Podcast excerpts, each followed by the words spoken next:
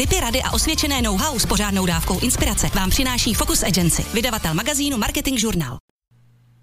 Krásný den, mé jméno je Petr Michl a vy posloucháte Marketing Journal podcast. Jedná se o druhou část rozhovoru s Bohuslavem Pohuňkem o jeho knize Prciny, pojednávající o mýtech public relations, a naše dnešní témata vám přiblíží následující ukázky. Chtěl jsem tam vyrazit s ním, tohle byla pozvánka na řízenou degustaci vín. Nicméně z agentury přišlo takový, no ale pokud vím, pan X Y v tuhle chvíli v žádné redakci nepracuje, což byla pravda, ale měsíc poté pan X Y nastoupil jako publisher do jednoho sakra velkého vydavatelství a tohle si pamatoval. Říká se, že hladový novinář je neštěstí. No jasně, tak jako pojďme se bavit o tom, jaký chlebíčky by tam měly být. Já jsem za lososa a rozbív, to jako dlouhodobě hlásem. Ne, ne, pane Horu, nezlobte se, vaše styl komunikace Mondelezu je tragický. Média si logicky to spojí s tím, že tiskový mluvčí nefunguje a tiskový mluvčí je blbec a vymalováno. Staň točit, ty vole, nebo dostaneš do držky ode mě, vole, už to ne. Jak je doufám patrné, mezi tématy budou tiskové konference, jejich smysl, význam občerstvení nebo takzvaných kafíček s novináři. Probídat budeme ale i to, jak by měly značky komunikovat získaná ocenění, a velkým tématem bude krizová komunikace. Pojďme s ní začít. Dalším tématem, na které bychom se mohli zaměřit, je krizová komunikace a to, jak PRisti nebo ty firmy, které oni zastupují, to silně nezvládají v nějaký okamžik. Nejdřív si pojďme pustit malou ukázku. V České republice se možná schyluje k revoluci, a to tentokrát ne kvůli svobodě a demokracii, ale kvůli těmto kulatým, sladkým dobrotám. Piškoty. V této zemi je zná takřka každý. Nejenom děti, ale i dospělí. Hospodyňky z nich vyrábějí nejrůznější moučníky, dorty a na Vánoce samozřejmě tradiční vosí hnízda. No a ty nejznámější a zároveň nejdražší, tradiční od Opavie, se nedávno zásadně změnily. A mezi zákazníky to vyvolalo obrovskou bouři. To byl Jan Tuna toho času na Stream tečka cé zet a byla to kauza piškotů, které jsou tradiční české, ale přitom vyráběné někde v Polsku a s nějakou ošizenou recepturou. Pamatuje se, jak na to zareagovala společnost Opavia v tu dobu? Já nejsem si jistý, jestli receptura je ošizená, spíš ta technologie při rozběhu výroby se tehdy nějak úplně nepovedla a vylezlo z toho cosi, co piškot nepřipomínalo ani, ani vzdáleně, a firma reagovala tak jako klasická velká korporace. Tiskový mluvčí si nechával zasílat otázky, sliboval odpovědi, pak... Já bych vás jenom znovu poprosil, jestli byste mě mohl ty, posl- ty informace nebo ty vaše dotazy poslat e-mailem. Ne, ne, ne, pane Horu, nezlobte se, vaše styl komunikace Mondelezu je tragický. My jsme vám psali minulý týden, nikdo neodpověděl. Před hodinou si získáte čas a hodinu poté si dáváte další požadavky. Takže já se vás jako mediálního zástupce společnosti Mondelez pro Českou republiku ptám, proč jste změnili uh, složení a výrobu tradičních piškot Opavia, zda jste zrušili linku v Opavě a přesunuli výrobu do Polska. To je celé. Prosím o odpověď. Pane redaktore, můžu vás poprosit, mohl byste mi tady doposlat e-mailem? Nemohu. Volaný účastník se nehlásí. Opakujte prosím volání později. Pak, pak už ani nezvedal telefony. No, tak pan mluvčí to nakonec radši nezvedl. Vlastně tohle, tohle je problém velkých korporací. Jako na jednu stranu pro mě mám pochopení, že ty tiskoví mluvčí nebo ty lidi, kteří zodpovídají za komunikaci, jsou tam jakoby sevřený mezi mlýnský kameny, kdy z jedné strany pro nich šlape, šlape to vedení, mají maj svázaný ruce v tom, co, co můžou a co nesmějí. A z druhé strany jsou novináři, který to pochopitelně vůbec nezajímá. Ty chtějí jenom, jenom odpovědi, chtějí nějakou reakci. A když ji nedostávají, tak média si logicky to spojí s tím, že tiskový mluvčí nefunguje a tiskový mluvčí je blbec a vymalováno. Jak z toho ven pro tiskový mluvčí, to já radu nemám. To je prostě jejich boj, když dělají v těchto těch velkých korporacích, musí s tím počítat, že se do takové situace můžou dostat. Já bych ještě popsal to, jak to probíhá potom, když vlastně nereagují ty korporace. Tak novinář řekne, zaslali jsme otázky, ale oni neodpověděli, což automaticky vypadá jako přiznání viny, dá se říct, v ten okamžik. Přesně tak. A nebo se tam přečte nějaký voice over reakci, která je přesně tou korporátní mluvou, která se dá překládat jako fuck you zákazníku, pokud to třeba se budeme bavit o těch piškotech a v úvozovkách každý to vidí. Takže informace žádné. No tak uvidíme, jestli ještě nepřijde nějaký mail. A mail z Mondelezu nakonec před koncem natáčení dorazil a potvrdil, že naše informace jsou správné. Výroba produktu piškoty Opavia byla z technologických a kapacitních důvodů přesunuta do polského výrobního závodu společnosti Mondelez International, který podléhá stejně přísným hygienickým a legislativním normám jako kterýkoliv závod v Evropské unii. Výslednou kvalitu produktu však tato změna v žádném případě nemění. Já bych poradil z P R pohledu, teďka ne z novinářského pohledu, jít před toho tunu a říkat si tu jednu verzi, ty dvě, tři věty, aby nešlo nic vystřihnout z kontextu, ty věci, které já k tomu mám říct, až to bude nepříjemné, člověk se bude připadat jako zaseklá gramofonová deska, tak pak nezbyde tomu člověku nic jiného, než použít ty dvě, tři věty, které vy k tomu máte. To je sice pravda, ale zároveň si novinář může přisadit jiným způsobem, že ho začne nechá tiskového mluvčího tiskovým mluvčím a začne shánět další informace, když se budeme bavit, když zůstaneme u příkladu Jana Tuny, tak prostě začne se pídit po dalších výrobcích, začne v rámci spolupráce s nějakýma třeba vysokýma školama, začne dělat analýzu výrobků, začne do toho šťourat z dalších stran a zrovna v případě těch piškotů vznikly, jestli se nepletu, tři díly, každý jakoby to furt, furt stupňoval Ten, ten prvotní útok a takovýhle reportáží, kdy neskončilo jenom u té první, najdem, najdem víc. Já jsem tím ne, úplně nechtěl říct, aby to bylo jako zatloukat, zatloukat, zatloukat. Ta věta může být klidně přiznání viny nebo nějakého nedopatření a vysvětlení, akorát se do toho nezamotat. To vím, že ty máš nějaký postřeh, že vlastně Jan Tuna to v nějakém případě nějakých čajů uměl velice pěkně, že dokáže vlastně zpracovat toho mluvčího. Hezký příklad, kdy Jan Tuna točil reportáž o čajích, nevím už v čem byl jejich, jejich problém, ale tehdy vyrazil natáčet za tiskovým mluvčím Kauflandu a to video je stále dohledatelné.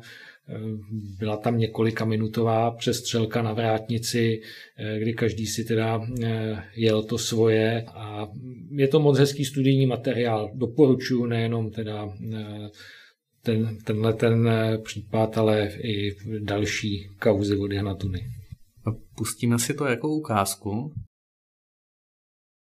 Sám se na babičku Růženku, proč prodáváte něco, neptejte co potenciálně se. Už jsme, už jsme se k tomu jednoznačně toxické. Postavili a sdělili jsme vám úplně přesně a jednoznačně, jak se ty věci mají. Nezdělili. Ano. Nezdělili. Já se ptám, jestli máte v ruce testy, které by Děkuju. uklidnili prosím, zákazníky, prosím, že neprodáváte toxické zboží. My jsme přesně jasně k tomu dali včera vyjádření. Můžu vás poprosit, abyste teď ukončili natáčení. Já se vás chci zeptat, jestli... Pokud tady, tady zmiňujeme Jana Tunu, tak bych ještě doporučil jako studijní materiál kauzu Bubble Tea, na které je krásné, že začala někde u nějakých youtuberů, pak se toho chytnul teprve stream a pořád Jana Tuny a pak ta firma stále funguje, ale dá se říct, že její pověst je podle mě už prostě pošramocená, jen tak se s tím něco neudělá. No, no tam došlo k přejmenování té značky Bubble Tea na, a teď nevím, jak se jmenuje nově, ale v podstatě museli redefinovat celou tu, tu pozici toho podnikání.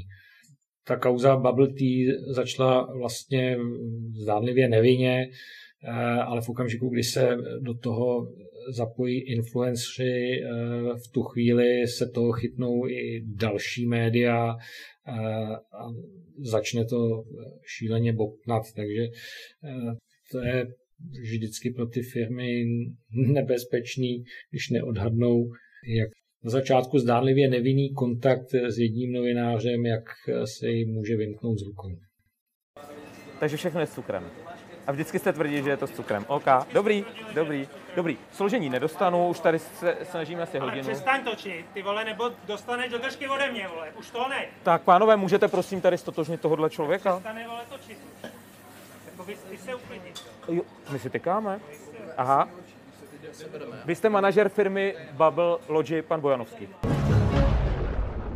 Já bych řekl, že tohle je krásná, že ona, u těch youtuberů tam byly, dá se říct, miliony zhlédnutí anglickým slovem totálního shamingu Bubble Tea a vyvařování toho, aby, aby bylo vidět, že tam je karamel někde, když to vyvaříte, což se vám stane jako u každého džusu, co si budeme povídat, ale vypadá to hodně ošklivě, ale právě až potom, co se to dostalo na tu hlavní stránku Seznamu a viděli to ty rodiče, kteří dávali těm dětem kapesné na to, aby si v obchodácích Bubble Tea kupovali, tak tam byla ta skutečná, skutečná damage, to poškození té značky, které je do značné míry nenávratné. Mimochodem, potom se na ně vykašlali všichni youtubeři, mnozí s pláčem, a pak nastoupily vítězky Miss, což je takový celebritní odpad podle mě posledních let. To nechcete. Podcasty Marketing Journálu vám přináší Focus Agency. Tvoříme digitální a P R kampaně, které vám pomohou uspět na dnešním konkurenčním trhu. Pro vaši značku analyzujeme data, připravujeme strategie, píšeme obsah, natáčíme videa, řídíme kampaně, nakupujeme reklamu, prosazujeme informace do médií, spolupracujeme s influencery. focus pomlčka h tečka cz. Dalším mýtem, který probíráš, tak je, že firmy si strašně myslí, že se někdo posadí z toho, že dostali nějakou cenu. Nemluví o tom, když je to pseudoocenění jako superbrand, které se zaplatíte, nebo, nebo něco takového. Kolik tiskových zpráv, které se věnují této tématice, vídáš? No, v podstatě je to v průběhu roku několik takovýhle momentů, vln přijde, proběhne soutěž typu banka roku a podobně. Já rozumím tomu, že k té události pořadatelé vydají souhrnnou tiskovou zprávu, může být pro některý ekonomický média použitelná, ale už jaksi nerozumím tomu, když média obesílají všichni ti, co získali nějakou z těchto cen a jásají nad tím. Novinář to logicky nemůže, nemůže použít, jako že by psal, že banka X Y získala bronzové umístění v kategorii Z. To nedává, že jo, z logiky věci žádný smysl.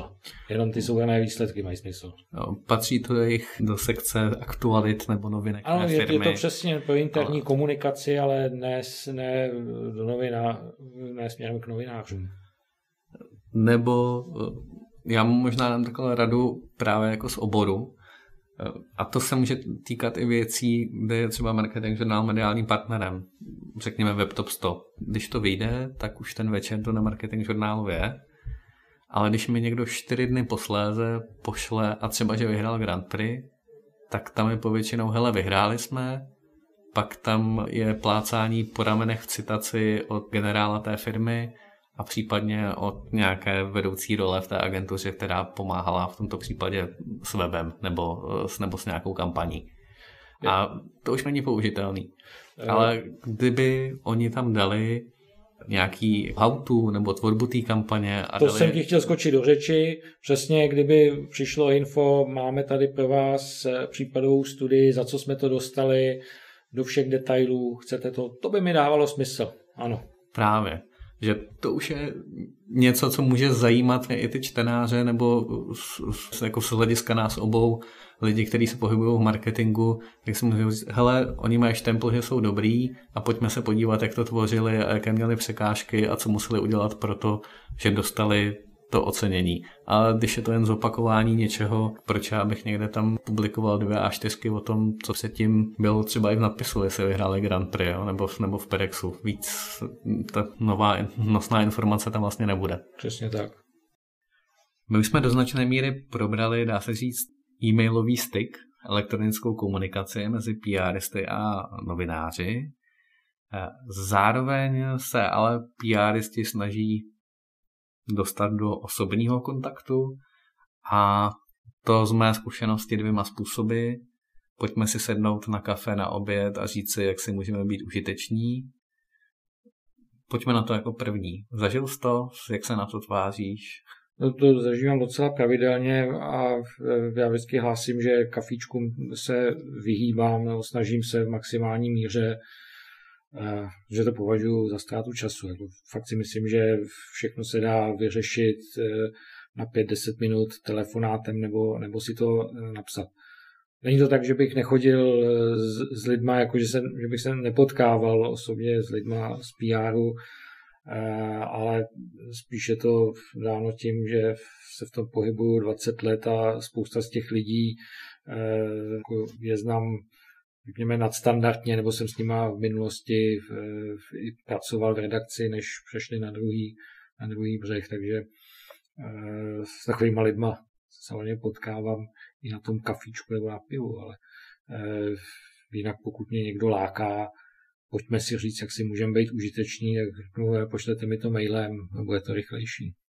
Mám podobnou zkušenost, tak je to vlastně, nemám moc rád. Ono se to samozřejmě dělá kvůli tomu, že je tam ten předpoklad, že když už jsme se viděli a tak se jako známe, tak na sebe budeme hodnější, budeme pak otevírat ty tiskové zprávy a třeba se necháme překecat nebo, nebo něco takového.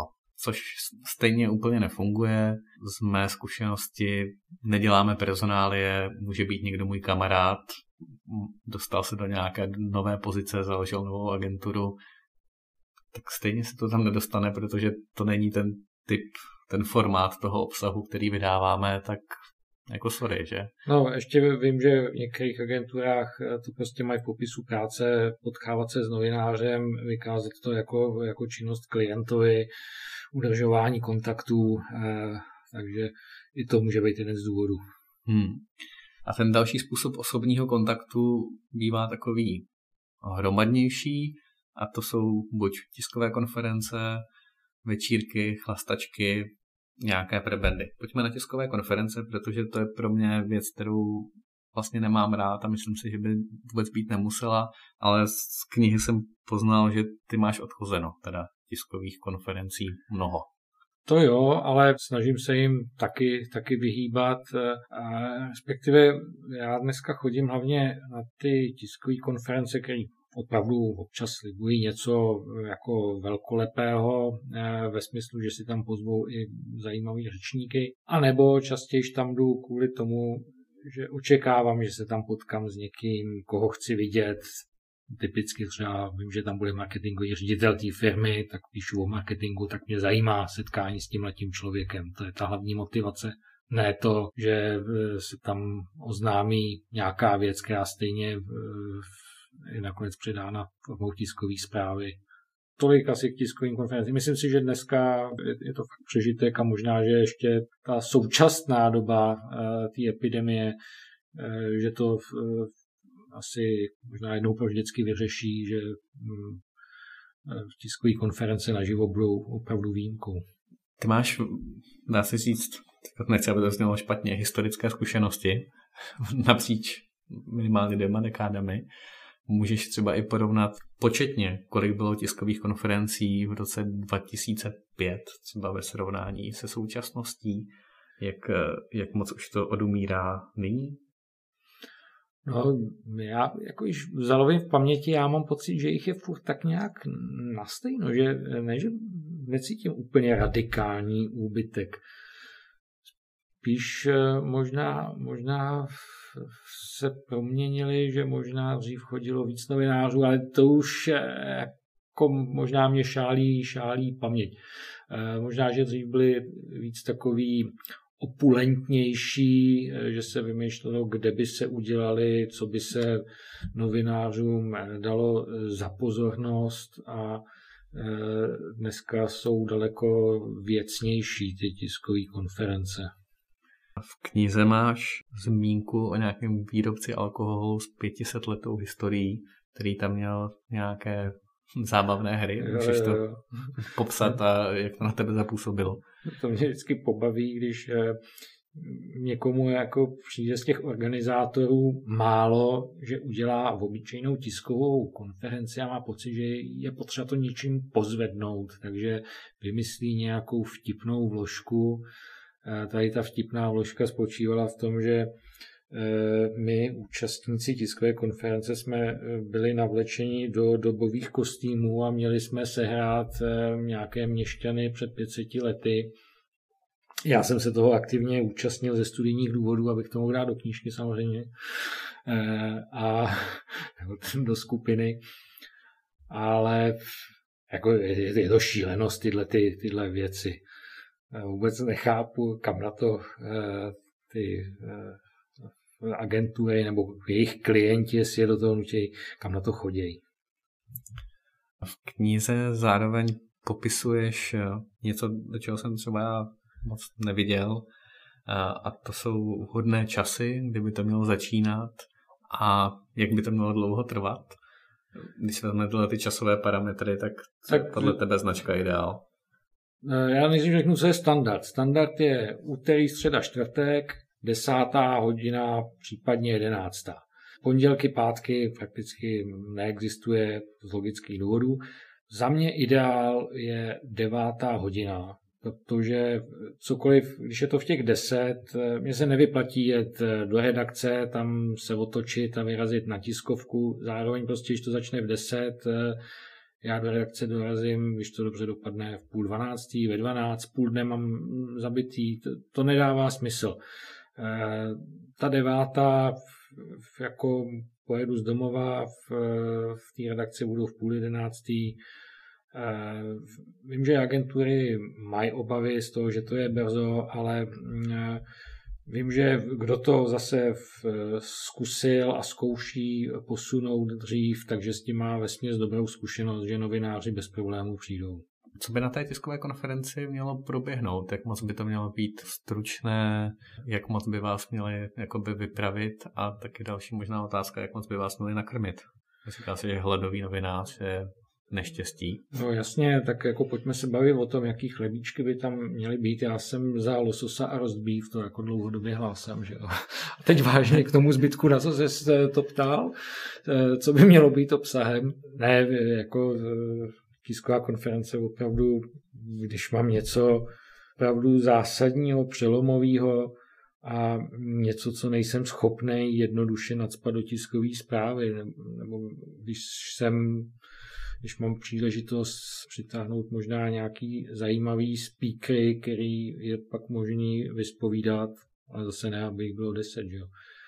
Tak ano, tak to mi ještě dává smysl takováhle tisková konference. Mm-hmm. Ale ne něco, co se vlastně dá narvat do té tiskové zprávy. A ještě jako beru na milost, jsou obory, které prostě se nedá vymyslet rozumná, rozumný téma pro tiskovou konferenci. Pro mě to jsou modelově třeba stavební spořitelny, takže beru na milost to, že jednou za rok uspořádají výroční tiskovou konferenci. Pro tu příležitost oni si zpracují třeba výzkum, čísla, kam se ten trh hýbe, co lze očekávat. Tak ano, tohle to má smysl. Pojďme se jednou za rok potkat a říct si tyhle základní věci. Abych to shrnul, tak má to začínat brzo ráno. Kdyby se to stihlo do hodiny, tak by to bylo fajn. Přesně tak. Hodinka.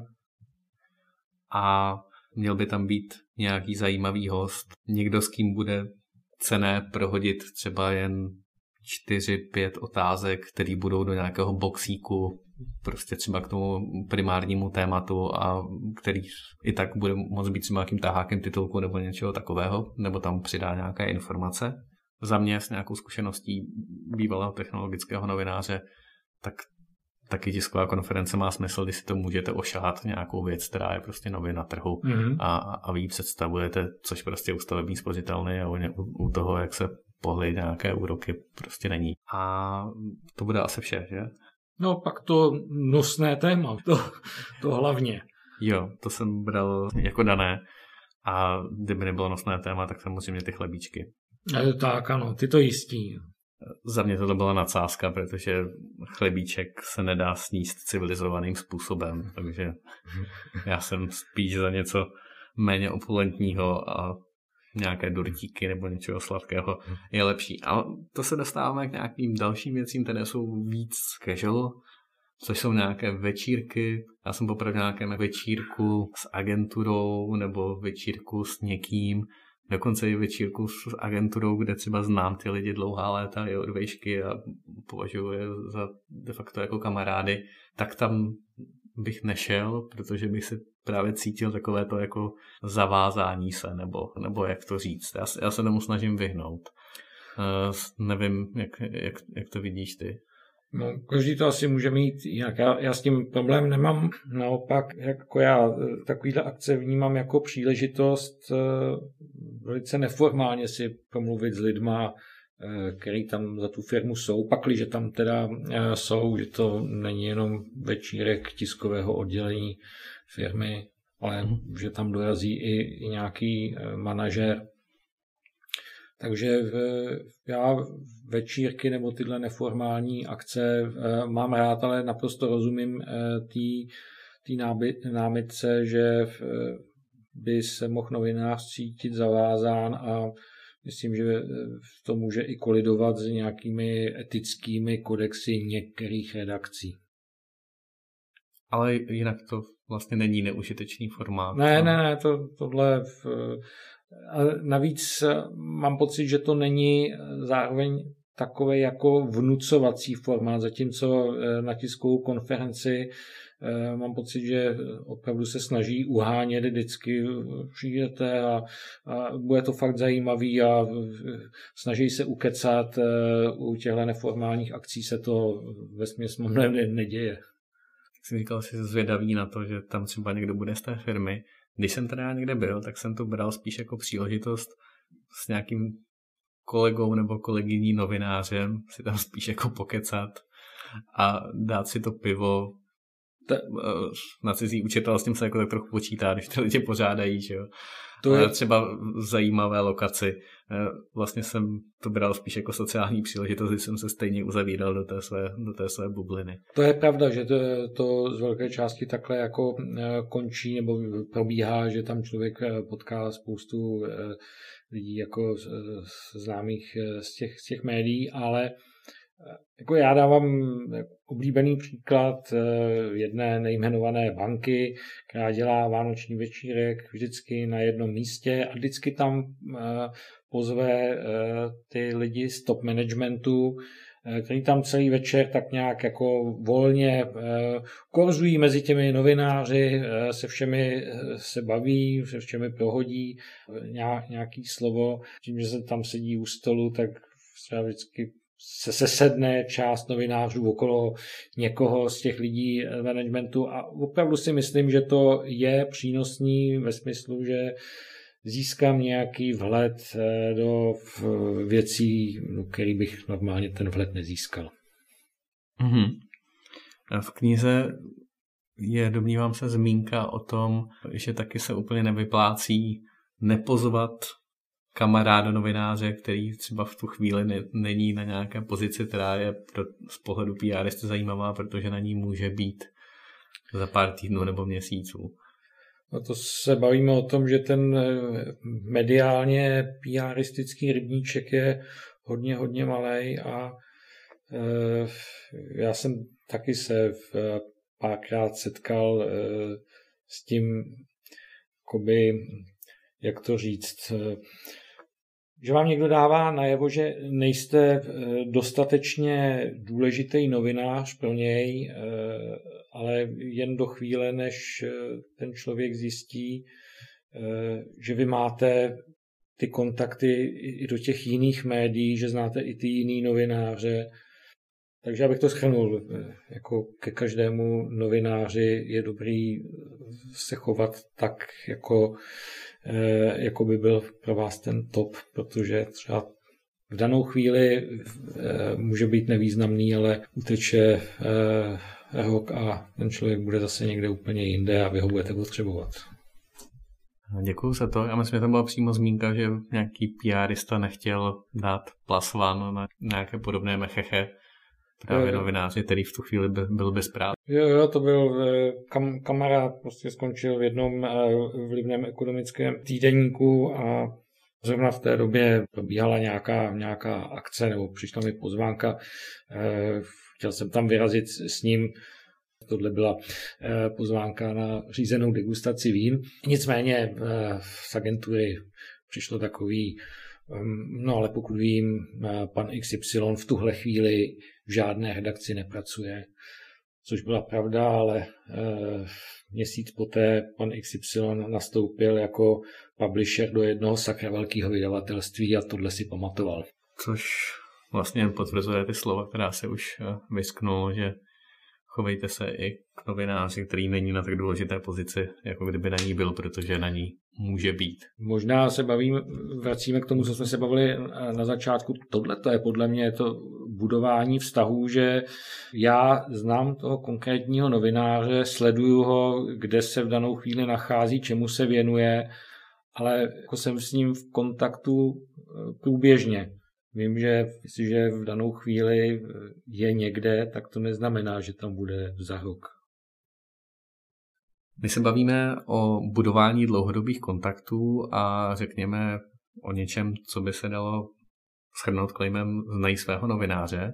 Tak dokážeš říct nějaký příklad, kdy ti došlo do redakce něco, ať už je to tisková zpráva nebo nějaké P R sdělení, které tě fakt potěšilo a měl jsi pocit té personalizace, toho, že tě fakt znají? Jako občas se něco takového přihodí, jsou to teda vesměs možná trošku srandičky, ale zároveň potěší přesně v tom duchu, že a to někdo opravdu ví, že existuje nějaký Bohuněk a speciálně a věnuje se nějakým tématům a speciálně na něj e, míříme s nějakým sdělením. E, takový příklad, e, kdysi, když vstupovala na trh značka Strongbow, e, tak přišel, m, přišel do redakce e, koš, e, na kterým, který byl uzamčen kódovým zámkem s nějakou velice personalizovanou informací o mé osobě a to, jakým způsobem můžu jakož odevřít. Celý to bylo hodně vtipně pojatý.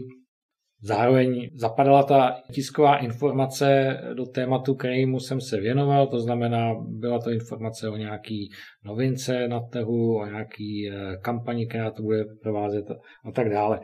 Takže jako tohle to je hezký příklad a zároveň je jasný, že když jsem říkal, že chodí padesát a víc tiskových zpráv denně, tak logicky není možný každou tiskovou zprávu takovýmhle způsobem personalizovat, ani by to nedávalo, nedávalo smysl, ale prostě když to čas od času někdo v té pravidelné komunikaci udělá něco takhle personalizovaného, tak, tak to o něčem vypovídá. Také si myslím, doby těch padesát piknikových košů nosil každý den domů, ale zároveň teda u tohohle jsem byl mírně svědkem, protože nechci kazit dojem, ale samozřejmě to ne, nebylo posláno jenom tobě, ale v tu dobu tady v P R agentuře Focus Agency pracovala jako P R manažerka Nikol Čechová alias šupaholik Nikol. Známá to někdejší youtuberka, není spíše instagramová star a moderátorka Snídaně s Novou, pokud se nepletu, a právě jako influencerce jí došel taky tenhle ten koš, který se musel otevřít na základě nějakých znalostí, který bylo z toho jasné, že oni sledují její videa a to, co ona dává ven, takže jí to samozřejmě potěšilo a nasdílela to těm svým statisícům followerům nadšeně a zadarmo. Tak možná jenom na, na dovysvětlení mechanika tohohle, sam, samozřejmě, že mi bylo jasný, že to nebyl koš, který jsem dostal jenom já, ale přesně, eh, abych mohl odevřít ten kódový zámek, tak jsem k tomu dostal indicie eh, ve smyslu, na kolika vysokých školách eh, učíš, zadej první číslo, kolik eh, si napsal, nevím čeho, zadej druhý číslo, takže v tomhletom duchu to bylo personalizovaný. Takže tohle je ukázka krásné práce, na kterou si vlastně vzpomeneme po nějakých pěti, šesti letech, to tak, tak, to tak odhaduji. A je to nějaký talon, jak to občas okořenit, aby se tam budoval ten vztah, ať už s novinářem, nebo v tomhle případě i s influencem, protože je to tak dobrý, protože to fungovalo vlastně na, na obě strany. A myslím si, že to je nějak, může být nějaké závěrečné poselství, že rolí PRisty by mělo být dávat relevantní informace, předkládat je novináři, budovat si nějaký vztah, aby on věděl, že on mu předkládá ty relevantní informace a měl ho trochu rád, ale to je nějaká nadstavba, protože na tom začátku je to o těch informací, které za něco stojí, jsou napsané formou, která se snadno pře- převezme, protože tím hlavním cílem je ulehčit tomu novináři práci a nabídnout mu něco, co pro ně může být zajímavé a po čem se vlastně nemusí pídit, protože mu to pošlete. Přesně tak. Já nemám, co bych k tomuhle, k tomuhle dodal. Možná jenom, jak se říká, nejlepší úplatek pro novináře je kvalitní informace. Což je tak trošku krásný a neúplatný konec svým způsobem.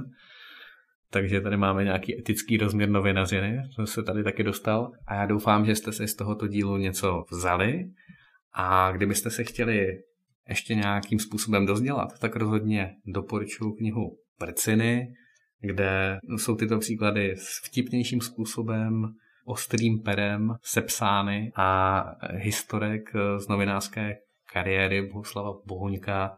A tam je skutečně mnoho a myslím, že pro lidi z oboru je to taková zábavná a poučná monografie, která by neměla ve sbírce chybět. Díky za pozvání. A já ještě dodatečně připomínám první část rozhovor s Bohuslavem Pohuňkem, kde jsme probrali to, nad čím by se měl PRista zamyslet, než odešel tiskovou zprávu, to, jak špatně působí superlativy nebo velkohubost, to, o co by PRisti neměli novináře prosit, a spousty dalších detailů, které mohou PRistům přiblížit ten pohled z druhé strany od žurnalisty. Marketing Journal podcast je na Spotify a ve vašich oblíbených podcastových aplikacích, takže ho můžete najít tam a určitě to doporučuji k poslechu. Pokud se vám podcast líbí, budu rád, když o tom řeknete svým známým a dáte nám ve svých podcastových aplikacích subscribe. Můžete se těšit na spousty dalších zajímavých témat, tím příštím bude podrobné rozebrání toho, jak myslí generace Z a jak vůči ní nějakým způsobem formulovat marketing a o tomto tématu se budu bavit s Pavlínou Ženskou. Ještě jednou děkuji za pozornost a naslyšenou.